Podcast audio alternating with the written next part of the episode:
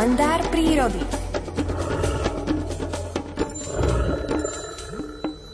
A trochu viac človečiny vniesie do vysielania aj Miroslav Saniga, ktorý je práve teraz na linke. Dobré ráno.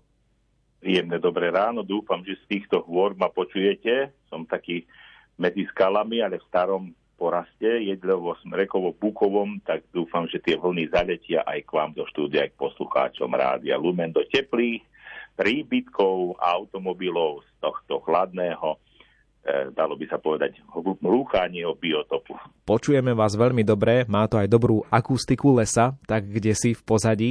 No povedzte nám, o čom chceme dnes hovoriť aj s našimi poslucháčmi a čo im pripomenúť z diania v prírode. No, tak začal marec a v tomto období lucháne, to je najväčší lesný vták, ktorý váži až 4,5 kg, taká menšia morka alebo väčší kohút začali už svoje zásnuby. Či by bolo také počasie, že bude prípadať zima, alebo bude jarné počasie, majú to naprogramované, majú to tak, ako ste rozprávali skoro, ako tá umelá inteligencia, že by mali v sebe. A tak v noci, teraz bol spol mesiaca, si predstavte, že ten Luchaň šiel ako hodinky od pol desiatej do rána. Videl večer ešte aj Venušu s Jupiterom, tú konjunkciu a ráno končil, bolo pol šiestej a to už svítalo, mesiačík už bol zapadnutý, lebo ešte nie je splne.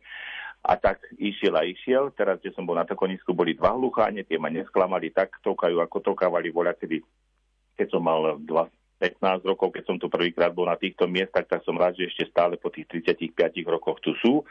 Je to také čarovné, viete, ešte teraz tie vtáky v tom horskom lese vôbec nie sú, ani nespievajú, teraz to ešte nie ani červienka, ani droh čierny, drosplavy, ktoré potom už, keď bude hluchan tokať niekedy nejakého 15. apríla, alebo neviem, e, na 1. mája, tak už je tu hluk.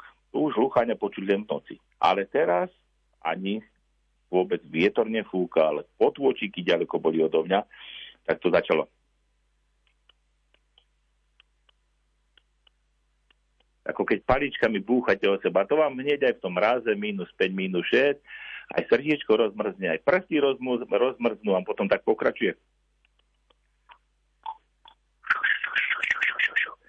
Stále toto opakuje, to je niekedy za noc aj niekoľko stoviek opakovaní má, ako keby takých repríz, alebo ako keby sme si to z playbacku dávali.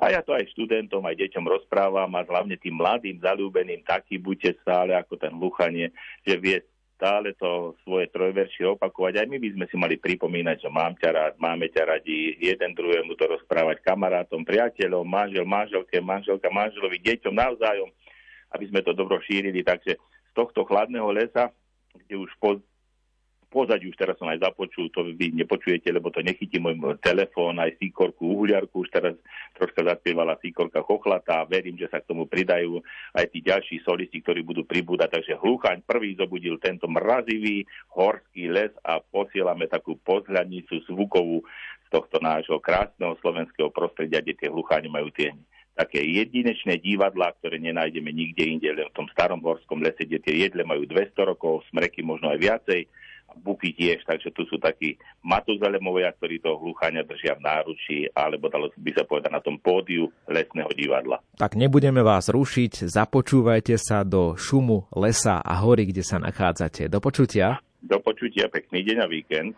No a my sa zas započúvame do hudby od Mareky Gombitovej, Správne dievča. A potom nasleduje predpoveď počasia. Zostaňte s nami.